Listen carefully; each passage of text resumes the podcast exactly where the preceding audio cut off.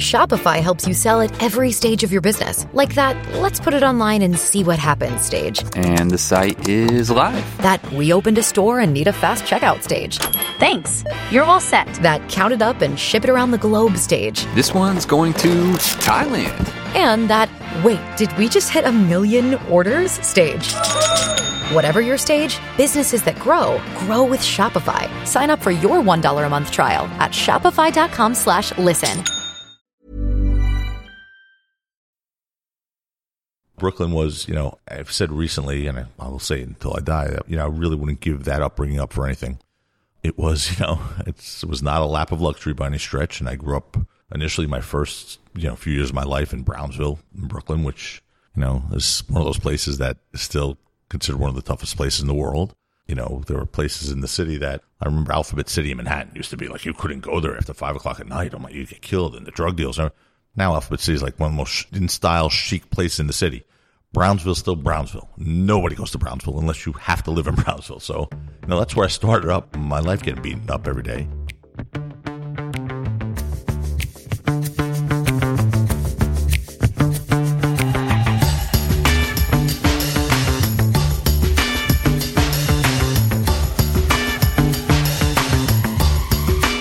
Hi, Sebastian Alvarado with the Coffee and Football Podcast, a long form interview where I sit with some of the most influential profiles in the game to learn about their lives and career journeys. Today's guest is Joe Tacopina, one of the top criminal defense attorneys in the country. He's been called the Rocky Balboa of criminal defense law, the devil's advocate, and the war machine. He's been involved in the most high profile cases that you can imagine. Clients have included the NYPD, Alex Rodriguez, Jay Z, Victoria Gotti, Lillo Brancato, and many others. He combines his New York City law practice with his huge passion, Italian football. Since 2011, he's been in key ownership and top executive positions with teams including AS Roma, Bologna, and his latest venture as the owner and president of Venezia Football Club, a team he bought in 2015 while in the fourth division. After consecutive promotions, they're now in Serie B. And Tacopina, who's relentless, won't stop until he's reached Serie A and won the Scudetto. It's a fascinating life and career story, so I've divided it into two episodes. So without further ado, here's part one with Joe Tacopina.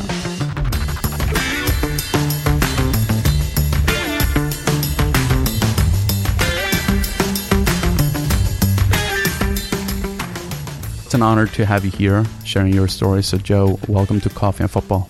Thanks, Sebastian. Thanks for having me. Appreciate it. Absolutely. And the first question I always got to ask, since the theme is coffee and football, is how do you like your coffee? It's pretty good. The coffee's pretty good. I was pleasantly surprised when I saw it coming out of a glass pot.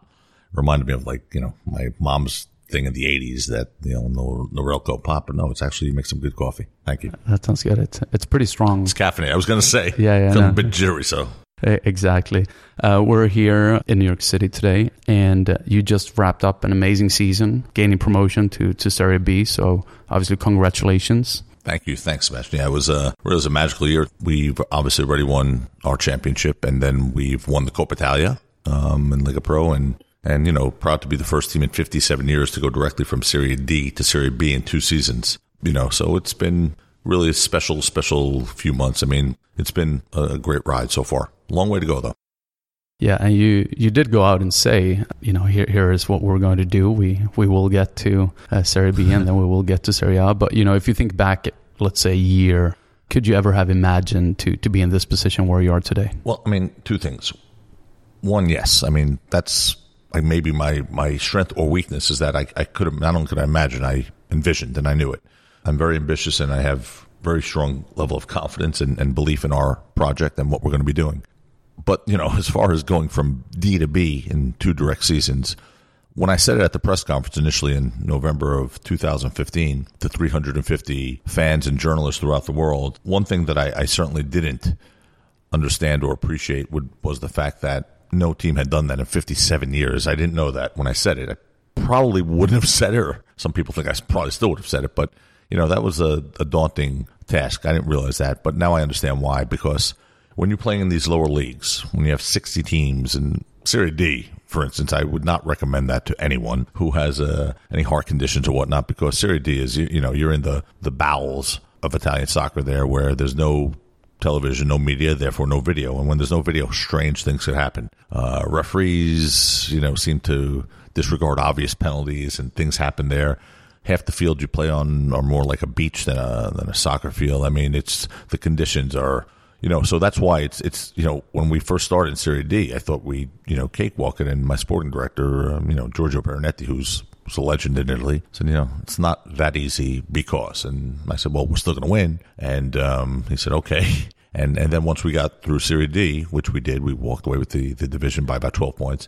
We wound up in in Lega Pro, and he said this is the toughest league in Italy. And I was like, I thought Serie D was the toughest league in Italy. He was like, well, after Lega Pro, Serie D is the toughest league in Italy, and the reason is is because you have again 60 teams vying for four promotional spots. You have to finish in first place to be promoted. Otherwise, you go into this you know round robin tournament that consists of 27 teams for one position, and and it was really something that that we focused on my command discipline to the organization was we're winning this year and we built a team to win again this year with players who who you know saw the ambition of our project saw the potential of our project. You know, we're selling a, a, city that is the most beautiful city in the world, bar none, one of the most important cities in the world. Um, and, you know, so it, it's not difficult to get people to be attracted to this project. And then, you know, we put together a team of, of starting lineup that consisted of players who played either in Serie B or Serie A. Um, so we won. And then, of course, you know, we had one of the most recognizable figures in Italian football history approach us last year and said, I want to be your coach and that's, uh, that's Filippo Inzaghi. Pippo Inzaghi. Pippo Inzaghi, yeah. I mean, he called us, and you know, I really thought it was like a candid camera moment at first. I, I didn't believe it. You know, it, it was really him. And my sporting director called me and said, you know, he wants to coach us. And I'm like, sure he does. So it was, um, it was really, it was a, a, a nice sort of verification that our project really was catching some momentum and really catching the attention of the Italian football world and the European football world. What are some of the things that, that Inzaghi brought to the table that were things that say that you haven't really experienced before? Okay, well, it was clear that w- when he called and said he wanted to be our coach, you know, it was a no-brainer for me at the time. And quite frankly, it's not like he had a massive coaching resume. He coached nine months at AC Milan, was was fired, um, didn't have a very good run. Not that anyone has recently in AC Milan um, on the bench there, but you know it's not like he had a curriculum that that you know, and certainly there was no indication that he would know anything about the third division. But for me, it was a no brainer. I mean, as long as he was able to walk and talk, he was going to be our coach if he wanted it because he brought us a level of visibility that even as, as, as visible as our project was, even in Serie D, we sort of become a bit of a global brand in the fourth division. Inzaghi really accelerated that visibility um, for us because of his name and you know his following, and it really again was another very resoundingly loud statement that hey, Venezia Football Club is coming, guys. Everyone needs to start paying attention because you know we took the coach from AC Milan the year before, and he was our coach, and so he gave us a visibility that we could not have had at all in the third division, which was number one. Number two, he's a winner. Um, you know, whether he's a, a, good coach or not, or he needs to learn a lot more, or whatever, those issues were secondary because he's a winner. And and to me, you know, I attract to winners. I like winners. Um, you know, we we wanted someone that would bring a winning mentality into that locker room, and certainly knows how to do that. What does this time of year now look like for you and, and planning for the next season, and how are you envisioning to approach that? Yeah, we're already at work. I mean, it's amazing. You know, people who are big fans of the game, which I have always been, but you know, when you're outside of it from a ownership or you know company perspective, you know, you think the season's over and you get a vacation, you get to relax a little bit, and then start next year. This is when you know the pedal hits the metal, so to speak. This is the the hardest part of the season for us by far. Um, we, you know, we're preparing a budget for next year. We're setting, you know, parameters around our, our spending from the team standpoint. We're evaluating players, which ones we're going to bring with us and which ones we're, we're going to, you know, release and, and have to replace. Um, you know, so this is the hardest time of the year. And by basically by the first week in July, we have to have all this um, squared away. Now, there's always, you know, you'll make late and midsummer adjustments to the roster if you need additional help, uh, like we did last year. But for the most part, the core of our roster should be set in a, you know, really almost a month. So it's uh, now's the busy time. How does the decision making process look like in, in bringing in new players? Sure. So you know, Giorgio Perinetti, our sporting director, who was at Juventus, Roma, Palermo. I mean, some of the the biggest teams yeah, in Italy. And, yeah, just a side note, he, he has been one of the biggest and, and main sporting directors in Italian soccer, yeah. and he was in Napoli when Maradona was there. And That's right. And, you know, Giorgio started this project with me in the fourth division, which people really thought I was, you know, just spinning a tale. I mean, they, no one. When I, when I met him, I said, "Listen to me. Here's what I'm going to do with Venice. It's a legacy project for you, Giorgio, for me, for all of us. I mean, we have a chance to have the world take notice because we're in Venice. We're not in some small, nondescript southern city or you know some city that that. I mean, all respect to Manchester. People outside of England, outside of the UK, if you say Manchester, they think football. They think Manchester City, Manchester United.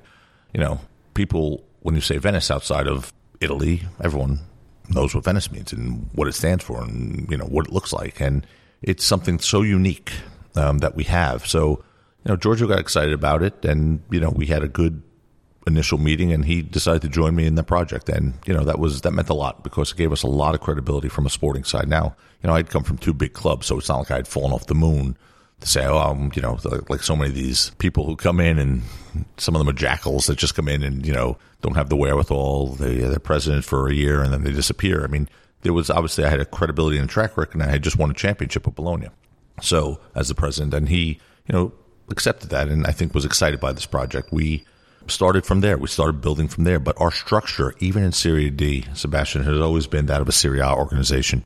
Um, we have an org chart. We have, uh, you know, department heads. I mean, in Serie D, we had, a, you know, marketing people, we had uh, communications people, we had social media. I mean, that didn't exist anywhere else, and mostly even in Lega Pro. But for me, it was important that we, we dressed for the job that we wanted, not the one that we had. And what we want is to be a top level Serie A club. And to be ready to make that ascent, we have to have the structure in place now. So that's really what we spent the first few years doing. I mean, Giorgio taking care of the sporting side and and the ownership group. And I have a lot of great partners, a lot of them based in, in New York. We gave him the wherewithal from a budgetary standpoint to do that, to put together a great team.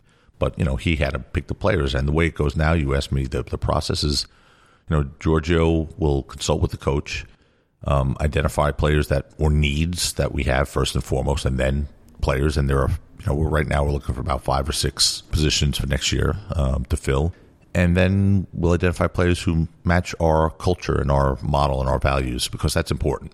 You know, you see some teams spending a lot of money and putting in great teams, and for instance, Parma in January, you know, legendary team, football giants in yeah. Parma. Uh, you know, some of the greatest players in recent history played for them.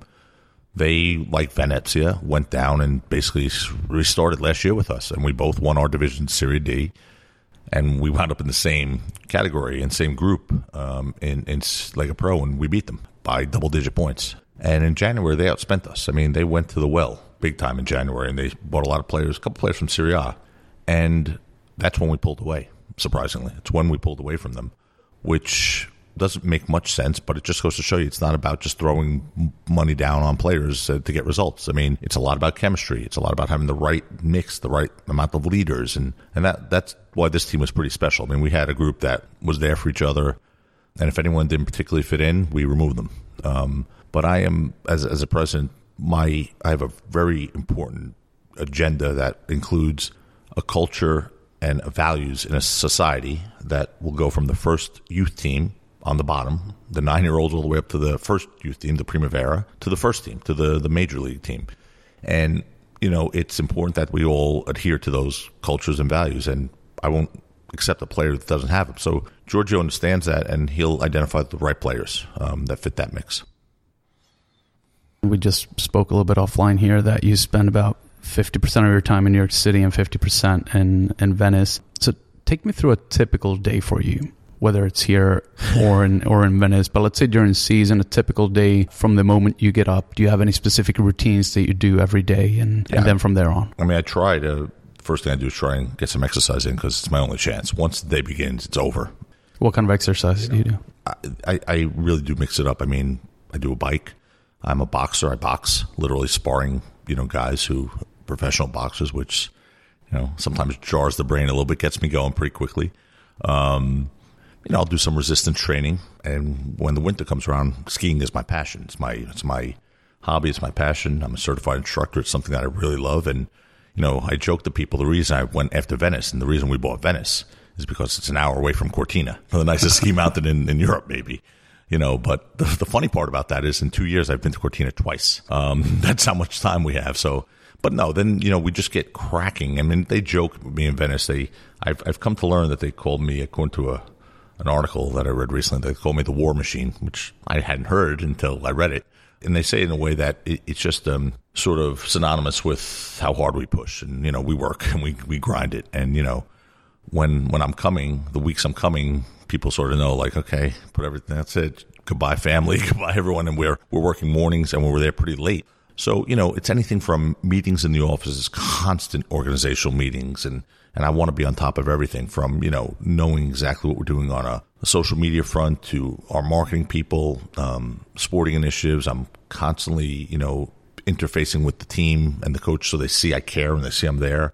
And then we're building you know a stadium um, we're in the midst of a stadium project that's a full time job in and of itself. And is that confirmed now? It's it's absolutely confirmed. I mean, the mayor has gone public and stated it will happen. It's going to be you know done and it's approved by the municipality. Uh, it really is a prerequisite for me to get into this project. Um, as much as I love the city of Venice and excited I am to you know restore the the pride in, in the the fans of Venezia Football Club. Without a new stadium, this project is has a very low ceiling. Um, and that's because the stadium that has is the second oldest in Italy. And if you count renovations, is the oldest by far because I don't think anything. I think the seats are there from 1907 still or 1910 when, when it was built, but it's it's you know very very old and it's not the most practical stadium in the world. It's the only stadium in the world you have to get to by boat or swimming. But you know there's no cars and it's at the end of the island, so it's not centrally located, and you know we can't expand on it. And we can't expand because we'll fall into the water.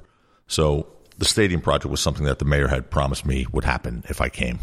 Um, and, and he's been more than true to his word. He's been a great, great partner for Venezia Football Club. And that's, that's the mayor, Sindaco Brugnaro, who's been really our ally and really an ally for the city. He's, he's doing something that's going to make Venice, you know, sort of the top in the world again, because the stadium will be, aside from environmentally as friendly as you could have a stadium, it's going to be a state of the art stadium in Venice with a hotel and, and a commercial center that has shops and restaurants that are synergistic to a, uh, football stadium, and of course, a place for concerts. Will you fully own it? Will the team be the full owner of the of the stadium? Yes, there's a structure in place where a fund will will own it initially, um, but the team is the managing partner. We'll have all control, and over 15 years, more or less, the team will then assume ownership after paying off the, the funding. Um, so in um, terms of organizing events and concerts and all of that, right. you can get some some funds through sure. that as well. I mean, we, you know, it's by the way, it's the same exact model that Juventus used. As a matter of fact, Academia is the company, the the project manager that that was involved in the Juventus project and is our project manager as well. It's the same model Juventus used, and yeah, I mean, when you think about it, Venice, a city that holds 30 million tourists a year, doesn't have a place to have a concert. Yeah. Uh, it's mind-boggling. I mean, there's a lot of money being left on the table there. And, you know, I've already been in touch with the biggest concert operators in the world who are salivating to say, you know, to lock in an exclusive um, with that venue. Um, you know, so it's it's something. But anyway, that's part of the day, right? So you have the sporting side, you have the business side of the business, and then the stadium side. So then you know I'm constantly what I do differently than than most presidents, and the reason I think I was so successful in my past lives in Bologna, where I had an absolute love affair with that city and the fans, and vice versa, is because I put myself into the community. Um, you know, I do what I say I'm going to do, and you know, I, I fully appreciate the fact that we as owners of a football team, you know, it's a private company, but it's not like owning a tire company or a widget company, where you know, when you own a football team that's named after the city, you're part of the community. You're really a fiber of the community, and if you don't understand that the real owners of that team are the fans and the city, then you're already uh, fighting a losing battle to begin with. Um, we view ourselves as custodians. Yeah, we're the, the owners, the decision makers, the ones who will reap the benefits or or or not, depending on how it goes. But but the you know my our mentality is that we are here as custodians because Venezia Football Club will be here long after I'm gone. And with that mentality, especially being outsiders, now my parents were born in Italy, so you know I have I have the ability to to, to be Italian as well as American, but at bottom I'm Italian American, and you know I wanted to make sure that when I went there Venetians are very proud of their heritage, but they're also very reluctant to open doors. But I want them to understand that I respect and appreciate their culture and their heritage. I want to understand it completely.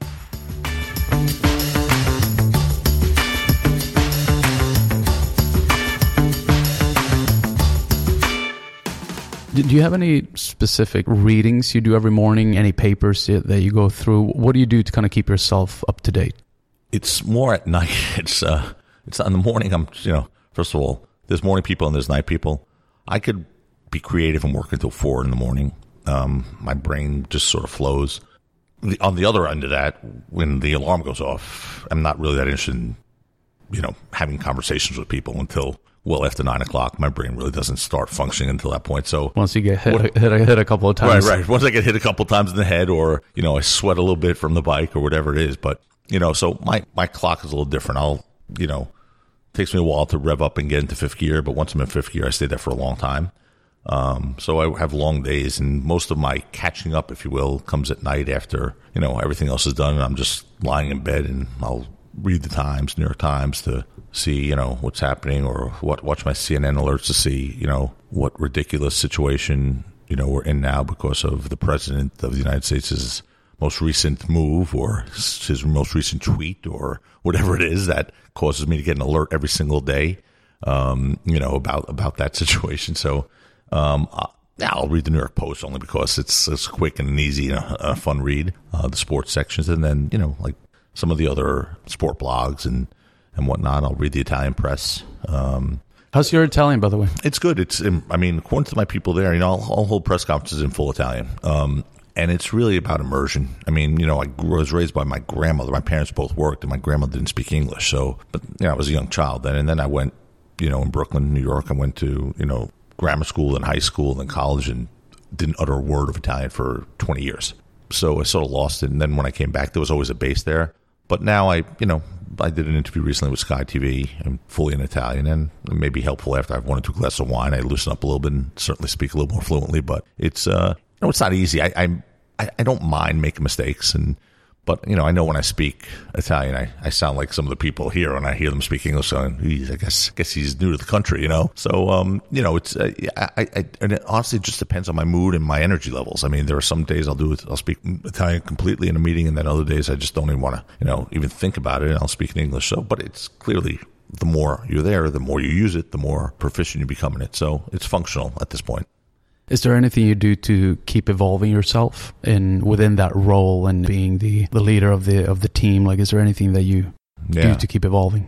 I mean, yeah, I read and study constantly. I mean, you know, look, I've been four years as pres- uh, vice president of AS Roma, one year as president of Bologna, and you know, two full seasons as president of Venezia. So I've had, you know, I have a, a long run of experience and, and and whatnot. But you know, when you think you know it all, is when you become dangerous, and that's never going to be my case because I'm constantly looking from you know, striving to be the best, and no matter what I do, being a trial lawyer here in the United States or being a football president there, or um, you know, it, it's something that you know you're always looking to improve on. And for me, I'm sort of manic about always looking to you know get better and or know more to the point where you know I I have a relationship I mentioned to you earlier with Real Madrid. Yeah. Um, and and you know their CEO Jose Angel Sanchez is a friend of mine, and a lot of their operators um, are are people that I, I consider friends. And I mean, they are the number one sport franchise in the world, bar none. More than the Dallas Cowboys, the New York Yankees, from a profitability standpoint and a revenue standpoint, they're number one.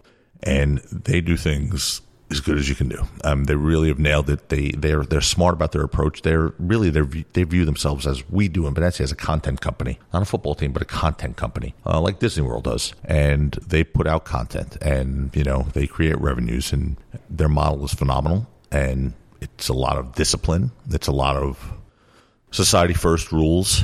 You know, there's no special treatment given to any players, even the best in the world who go there. You know, I mean, there's an example. I was told that you know when Beckham signed with Real, his wife Victoria, you know, was obviously a very famous, famous singer, celebrity, actress, whatever she is, and um, you know, Beckham upon the contract signing was saying, well, he wants security for his wife also when she's at the stadium. He wants security detail, and the CEO handed him a card of the security company that Real Madrid uses and said, give him a call, see what they'll charge you. And he said, well, I'd like that built into my contract. And they were like, there's nobody that gets anything built into a contract. The only difference between your contract and the third goalie's contract is your name and the amount of money we're going to pay you. And that's it. That takes discipline.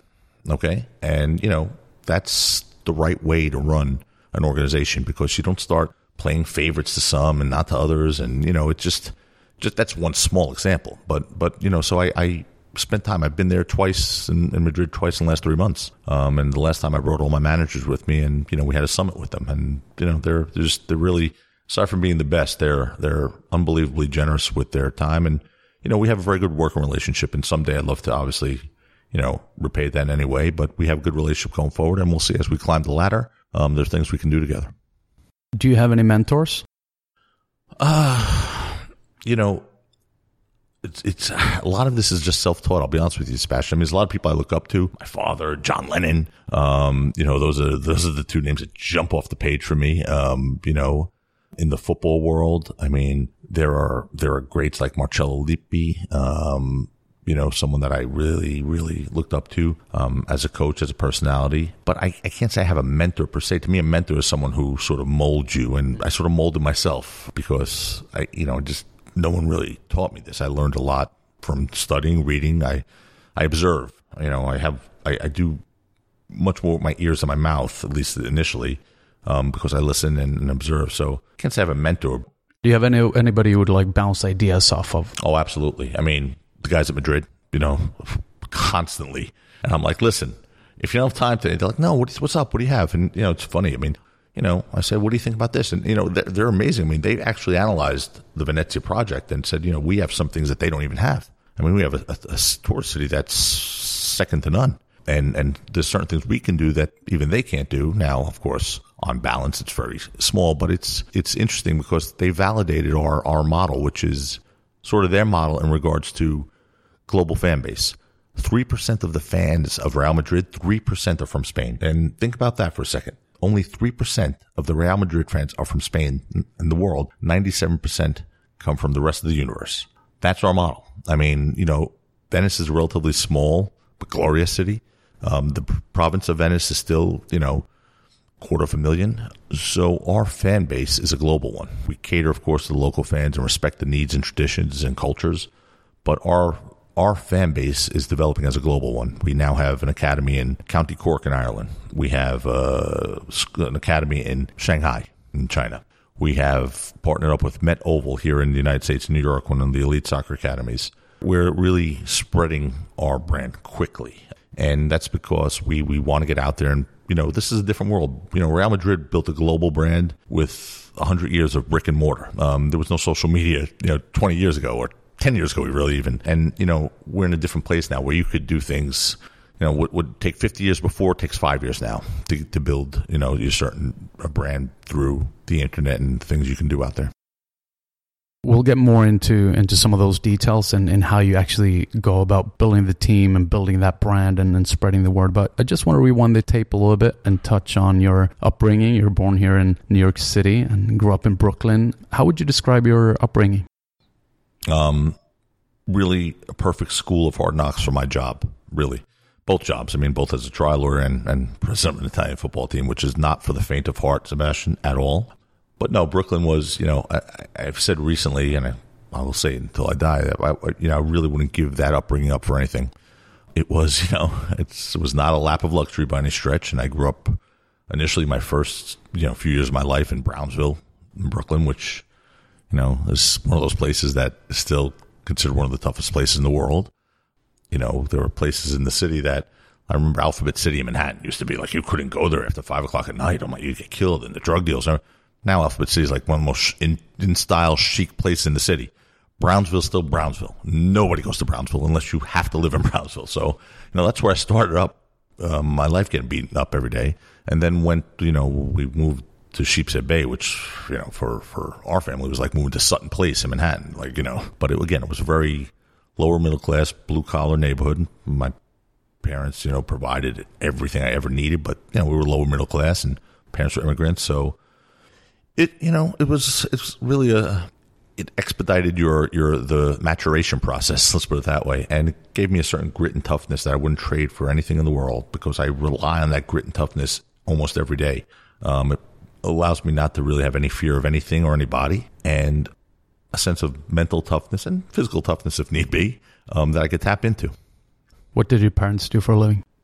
My father was a paper box designer and salesman. Um, you know, worked for a company out of uh, Philadelphia, and you know, we design commercial boxes like you know Ferrara chocolates or something like that. You know, design the boxes for them and then go and sell them. Take you know, I in my summers half the time, you know, my parents weren't really of the ability to send me to these luxurious camps, although they did every again they, they provided. but I'd sometimes spend you know a month just traveling with my dad every day to Philadelphia or Boston or Rhode Island to see his clients, and you know, it was that was like an exciting time for me. But that's what he did. He designed boxes and then went on road shows to try and sell them. How old were you around that time? Uh, 10, 8, 9, 10, 11, 12. Um, and my mom was uh, a bookkeeper for the New York City Fire Department.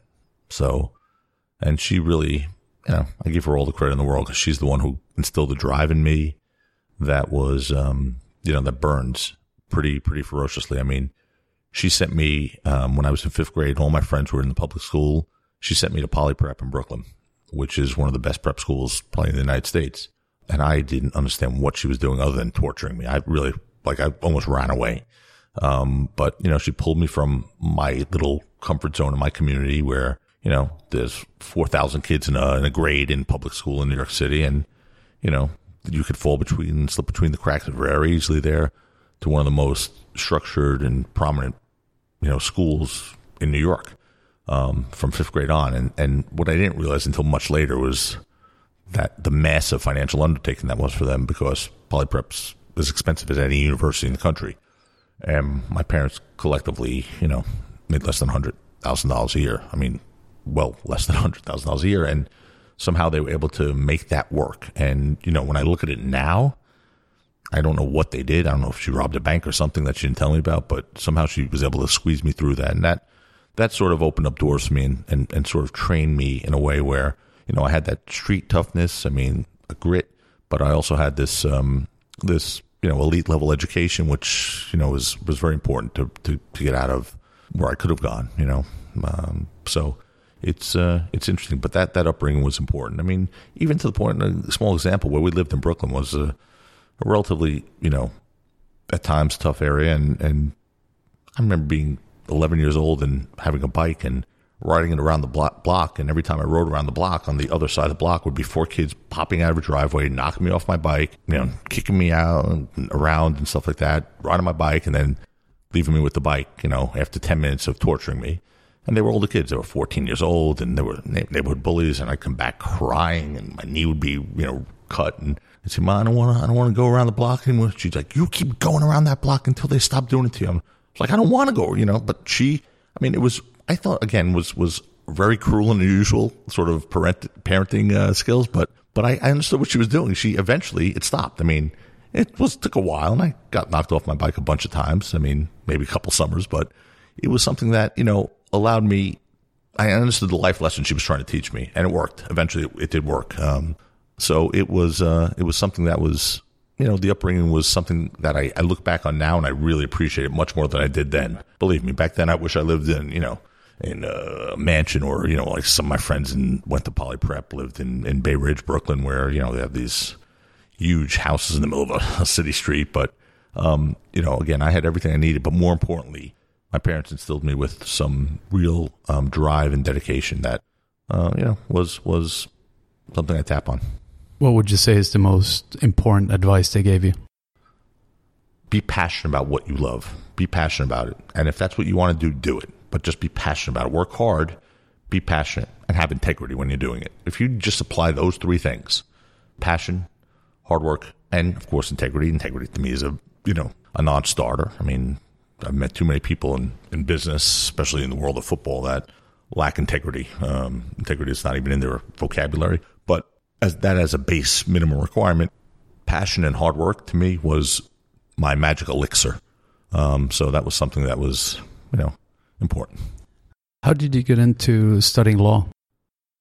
Um, I was in college and um, I was in a debate club, and you know I could debate anything. I mean, you know, is the light, you know, fuchsia or purple? And I'd take one side, I'd defend it like I was defending someone's life.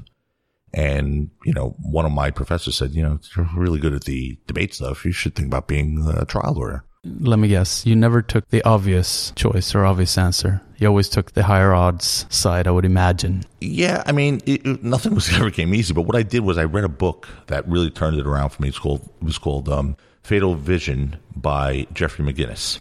Okay, it's a true crime story about a uh, McGinniss was to me a genius when it came to capturing true life events and putting them into a novel that you're almost reading like it was a fiction. Um, and McGinniss wrote this book about this Green Beret Lieutenant Jeffrey MacDonald in Fayetteville, North Carolina, whose family one day, and this is again in the the 70s and the hippie era where there was a lot of LSD going on, and woke up and his family living in, in Fort Bragg and you know North Carolina were, were slaughtered. His wife and his all his little kids, four of them, I think three or four, were, were just were murdered. Um, and somehow he survived with cuts and wounds, defensive wounds on his hand.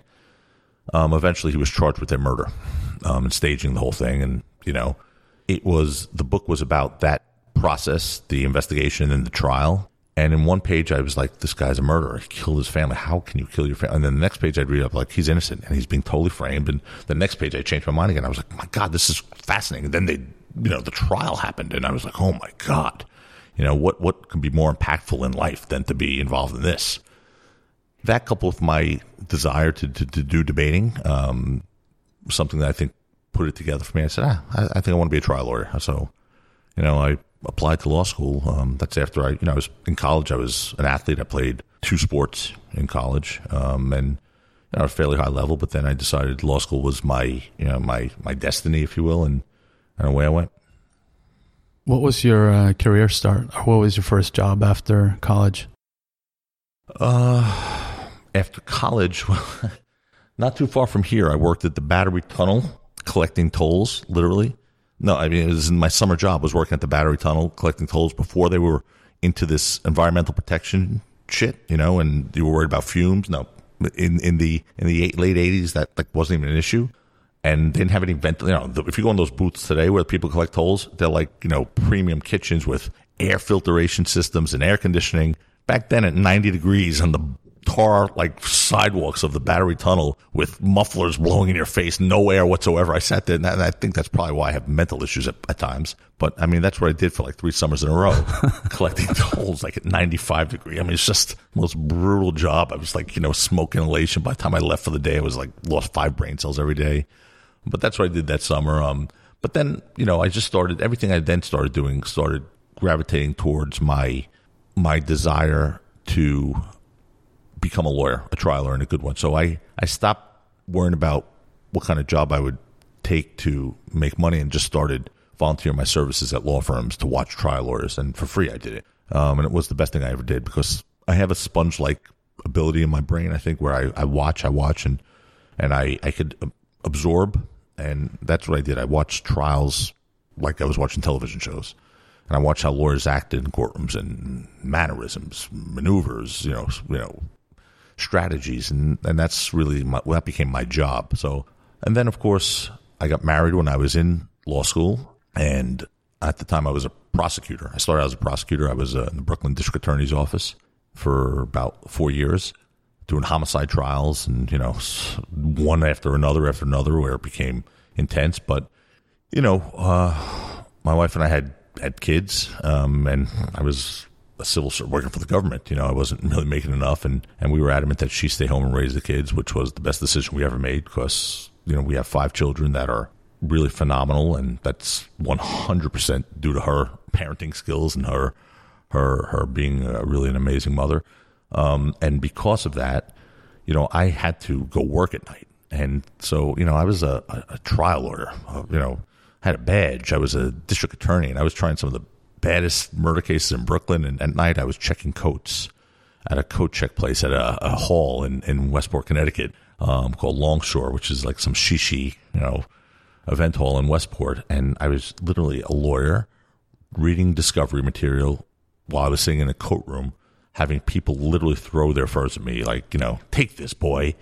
And I was like, son of a bitch. like, but, but that's what I did, you know, and, and believe me, it bought the diapers and the baby food uh, for a couple of years. So, you know, by any means necessary. And, you know, I, I'm sort of proud of that stuff. When at the time I was embarrassed, I was embarrassed that I was a lawyer, a practicing attorney, and I had to check coats at night, you know, on the weekends, Friday, Saturday night, so we could buy diapers and food. But when I look back at it now, it's like, God, that you know, you don't. I don't think you see that as much anymore and I'm I'm sort of proud of that stuff. I'm proud of that's helped me sort of become who I am.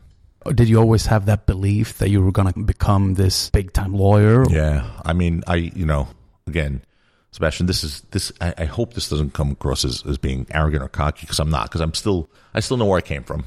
Okay, most of my good friends are not high powered lawyers, judges, politicians, businessmen. You know, I could dine in those circles and interact when I have to, and I represent enough of those people. But, you know, my friends are just normal guys and guys I like to hang out with. In Italy, my best friend is a guy who owns a restaurant with me, a, a police officer, uh, you know, people who just have normal lives. But I knew once I started down that road as being a lawyer, I, I, I envisioned myself in the biggest cases in the country um, as a trial lawyer. And I believed in my skills. I believed there was no one better than me. Um, I had a lot to learn, but but I knew from a trial standpoint, I had instincts that I thought would carry me, and uh, you know, I I just followed that vision. I refused to accept no for an answer. I refused to not be the best, and I you know strived and strived, and you know, I, I marched on. Was there a moment, or, or was there a specific case that was the one that brought you to the next level? I mean, it was definitely gradual. You build and build Right. and build, but you know, after five cases that are in the national media, when you know, in your you're in your early 30s, and you've had five major cases and you've won them, you know, all of a sudden everyone's looking at you like, okay, who's this guy? What you know? But the first one was when I left the, district attorney's office. Some of the cops that I had worked with were indicted and charged with federal crimes in Brooklyn called a famous case called the Morgue Boys case. It was after the Mollen Commission. The Mollen Commission was a police corruption commission, and they brought an indictment against these cops from the Brooklyn um, 73rd precinct, and they were called the Morgue Boys. Why? Because what they're basically were accused of doing was robbing drug dealers. Okay, so knowing where drug dens were, robbing the drug dealers of the drugs and the money, going to a, a morgue factory, an old morgue factory where they produce morgues, and divvying up the, the loot, the money, and sometimes the drugs, and that's what, what the allegations were. Um, and the, the cooperating witnesses were some dirty cops, you know, who got caught, and a lot of drug dealers. And, you know, it was a case that was all over the national press. I mean, it was certainly front page of the New York Times, and that was my first case out of the box as a defense lawyer. Um, and, you know, I didn't have a staff, I didn't have a team, I didn't have a secretary. And I just remember the FBI dropping off like 10 boxes in my Renton office, which I, you know, I had like a 10 hour package a week where they, I pretend I had an office. You know, you rent the, and if they call and there's a mailbox there, but it's not really your office, you know. And I remember them dropping off like 10 massive banker's box of documents. I'm thinking to myself, don't know, what do I do? So I, I called them all into my, you know, banged up car, put them in my, brought them to my basement at home and just spent, you know, months just reading every document and getting ready for this trial. So it was, you know, my first one and it was not one to learn on. I mean, I really have time to, you know, make a few mistakes and, you know, learn for the next one. This was one that every move I made was in the New York Times or on national television and whatnot. And, and I won. I won that case. And, you know, with some other lawyers, it was a really a great experience. And it sort of catapulted me right out of the box to having some, you know, um, notoriety. And then I represented another cop in another case. And I, you know, the uh, Louima case was one of my cases where my guy was acquitted. And I started doing some television stuff. They asked me to comment first on local stuff like New York One or or Fox Five, and then that became Court TV, and then that became NBC and Fox, and I started hosting shows on MSNBC. I was a fill-in host for them, so all the while, you know, building up cases where I became, you know, lawyers for people who were rich and celebrities like you know Jay Z and Alex Rodriguez and uh, Meek Mill, you know, judges, uh, senators, um, you know, and and athletes, whatever, and you know it seems that they just sort of feed off one another as long as you you know you do your job and you act the way you're expected to act and perform the way you're expected to perform. Look you're not going to win every case. That's anyone who says they won every case they try. Either has avoided every difficult case in the world or won't try them or is full of shit. Um, but you know we work hard. My partner chad seigel is you know we've been together for like lennon mccartney in a way. We've been together for a long time and we've had phenomenal results. So again that's a lot of work i mean the gq did a eight page feature on me a few years back and that was pretty pretty cool to an immigrant's kid from brooklyn having gq do a seven page feature on me in which they called me the hardest working smoothest talking lawyer going in america and that was you know it was a proud moment for me and for my parents i mean so um, but again, we don't rest on laurels. Not as a trial lawyer, I don't, and certainly, you know, even on the football side, I don't.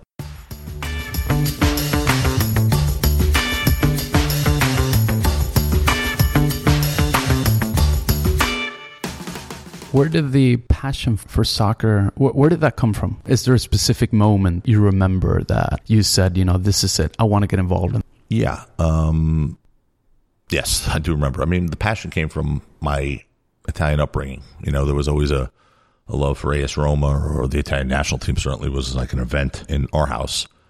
But the moment that changed it all, and again, this is a nice document, the story in the New York Times when it happened, was I was doing some work for a prestigious Italian family in as, as a lawyer. I'd be going to Italy a few times a year um, for this, you know, fashion giant who hired me to deal with some matters in America. And I went, you know, whenever I could see a, a Roma game, I would go to Roma. And I went to the Olympic Stadium for the first time ever and watched a Roma Lazio game, a derby.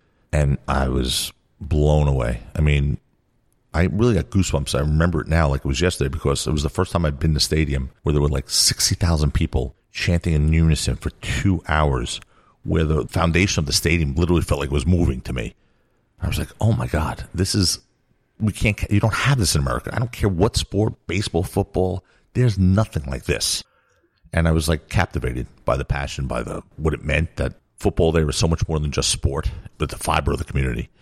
And I said, I, I don't know how, but I have to get involved in this. But I also noticed there was something that was really disturbing, which was everything aside from the game and the, the, the fan experience and the passion was wrong. The scoreboard was broken.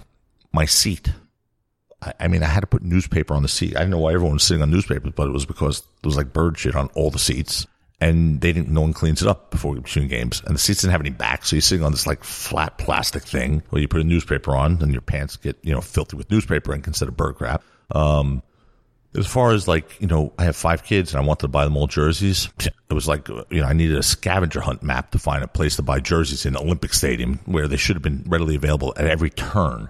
Um, you know, go to Yankee Stadium and you can't walk five feet without being able to buy something food, a shirt, a picture of yourself, you know, buying food you could buy. Um, so it was just, it was amazing to me that that existed as far as trying to get a drink or something to eat. You know, at halftime, there's like one concession stand on each side of the stadium. And about 15,000 people lined up for one concession stand. So I was at the end of the line. By the time I got close to the front, it was five minutes into the second half. And when I got there, they were out of everything. I was like, man, this sucks as a fan experience, you know? And I could see why Italian fans are starting to sour and going to stadiums. And I, I started writing a letter to the Italian Federation. I had a close friend of mine there, I still do, who's one of the executives there. And I started writing letters, you know, how are you guys should fix Italian football. Get the scoreboards to work. Make this enjoyable for the fans. Come, eh. And he said to me, Joe, if you send that letter to us, it's going to wind up in the garbage pail. If you want, really want to change Italian soccer, go put a group together and buy a team. Buy Roma. And I'm a trial lawyer. And I was like, okay. I had no idea what that meant or how to do. Um, but I then had an idea in my head, and that's it. For me, if you know me, once I get that idea in my head, it's impossible to extract it unless I complete it. Um, and then I was on a mission. And again, not having a clue how to buy, what to buy, how to evaluate.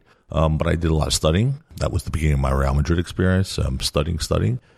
And then, uh, you know, brought in one of the top sports banks in, in the United States, Inner Circle Sports, to um, sort of guide me on how to do this stuff. And, you know, we put a group of investors together, and eventually we had some of the, you know, wealthiest people in the world um, that were interested in purchasing this franchise. And that was back in 2006 and seven. And that first go around didn't work. There was, it's a long story, but, you know, we had a, we had a contract but uh, you know, it just it didn't close because the sellers really weren't ready to sell because it's a lot. A lot you know, these people who own these teams. How does that happen? Do you pick up the phone and you call these guys and say, "Hey"? No, I called around. Like my friend, the Italian Federation, said, "Okay, okay, that's a great idea." I said to Mauro, "That's a really great idea. How do I do that? Who do I call? Who do you know?" Put me in touch with someone who eventually was the lawyer for the ownership of AS Roma. And I said, I might have a group in America I could put together. Would you be interested in selling? Yeah, well, we could think about it and we executed a letter, and they just sent me, you know, a bunch of documents that was considered the preliminary due diligence, and we started looking at it. Now the deal didn't go through in 2007, 2008, but I got a call back from the bank that was part of the ownership, uh, was sort of the financial arm of the ownership group, and was the guarantor and the the, the debtor also, and uh, said, look. We're in control of the process now. We, the bank, and it'll be a much more professional, streamlined process. And if you want to put a group together again, you know, and I, I'd gone through hell in 2007. I spent hundreds of hours, hundreds of thousands of dollars, and a lot of time. And, you know, it was something where I was considering moving there with my family. It was, we were looking at houses, and then it just went away. And it was, a, it was draining mentally for me. And, you know, what I did at that point was, you know, take a step back and say, okay, wasn't meant to be, you know, dove back into my law practice. And but when I had that opportunity again, I just couldn't, you know, against all sane advice, I just couldn't say no. And away we went, and we wound up purchasing AS Roma. And I put a group together that was led by Tom Di Benedetto, who was the first president um, of the new group, and I was the vice president. That was in 2010, and we closed in 2011. And it was, you know, one of the greatest, you know, experiences of my life. I mean, to the point where, you know, my father, who passed away about five months later, um, at 94, got to see, you know, his son is the vice president of the team he grew up idolizing, and his the only time I've ever seen him cry in his life is when I, I showed him a newspaper. Gazzetta dello Sport had a, a picture um, of the Curva Sud in Rome. And if you know what the Curva Sud mm-hmm. is, it's their ultras, but they're they're hardcore. I mean, that's a, a great group and a really tough group. And um, they had a big banner that said "Grazie Joe, uno di noi," which basically in huge letters across the curve, which like gave me goosebumps. And here's the here's the picture of it. Tacopina, uno di noi, grazie Joe. Yeah, oh, there you go. Tacopina, uno di noi, grazie Joe. I showed it to my father, and I think I don't know. I don't remember seeing him cry before that.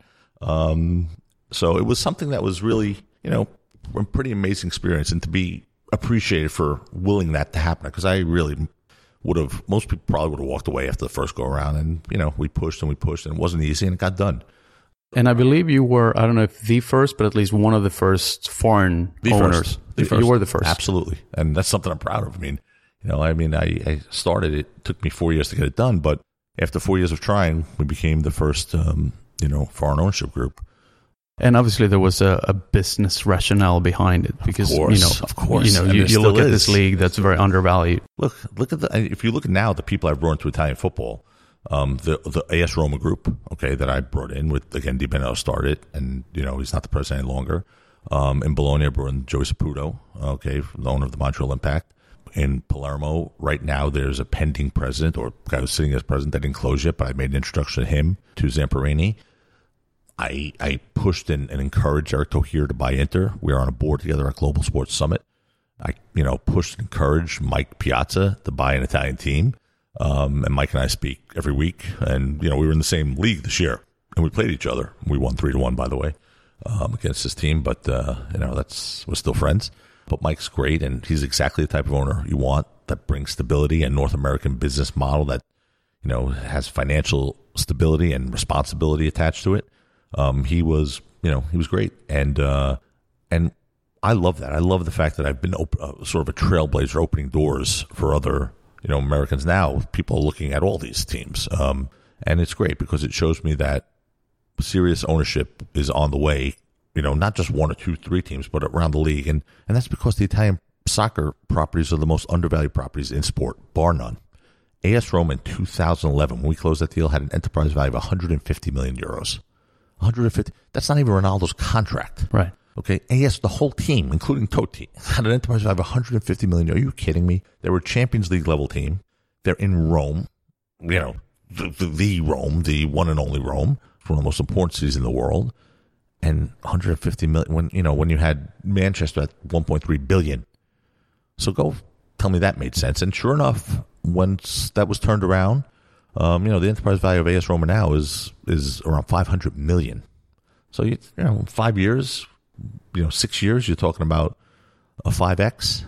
I mean, five times. That's incredible. Bologna, when we bought it, I mean, we, in one year, we took the team from Serie B to Serie A and we increased the revenues, uh, the enterprise value by about four times. I mean, it's really, you know, when you're starting so low, look, it's not easy and you have to put in the right business model and you have to have the right operators and you have to have financial discipline. When you start in, in the name of the game in all sports teams is to increase the enterprise value. I mean, go tell me there's some mathematic formula that justifies the Los Angeles Clippers selling two years ago for two billion dollars. Right. The Los Angeles Clippers, they've never won anything in their lives. I probably never will. They're the second team in Los Angeles. They always will be. They don't own their own arena. They play the Lakers arena at the Staples Center. But yet two billion dollars to lose money every year. Go justify that. It's impossible on a on a on a you know a business model, a financial model to justify that. But it's supply and demand. I mean, these teams you could take for a prayer for, for, for virtually nothing and really increase the value where you're really increasing your investment dollar if you do it right. So, what are some of those components? So, when you step in, what are some of the key components that you come in and implement? There's three. Okay. In every healthy league in the world, you have three revenue components. It's the same way, be it NFL, NHL, Italian soccer, English soccer. It's media revenues, it's game day revenues, that's match day, and it's commercial revenues.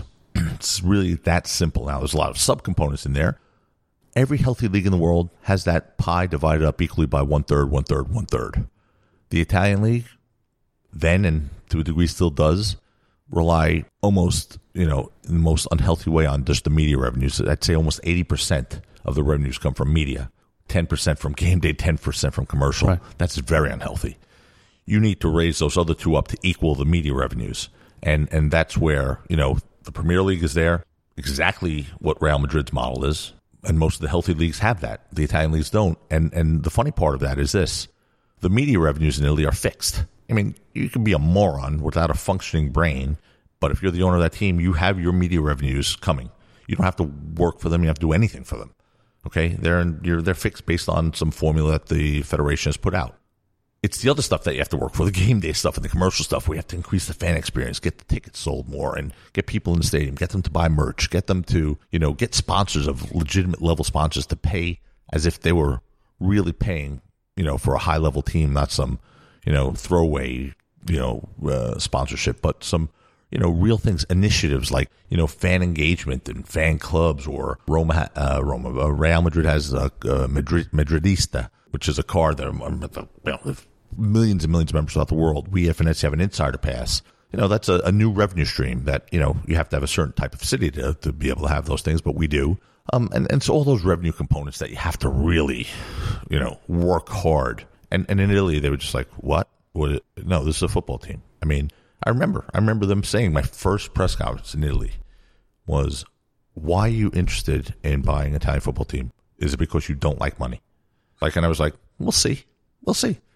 And I've made money with my, you know, my Roma shares when I left. I made significant money with my Bologna shares when I left in one year, and you know, my investment in in Venezia is multiple many times in two years. So if you do it right you can make plenty of money, but that's certainly not why I'm in this game, um, or nor my partners. My partners and investors are in it because they want to they want to do something they can be proud of for the rest of their lives. Their families could be proud of that they could you know enjoy. You know, if you're not enjoying it, it doesn't really make much sense anyway. So that's sort of our our model.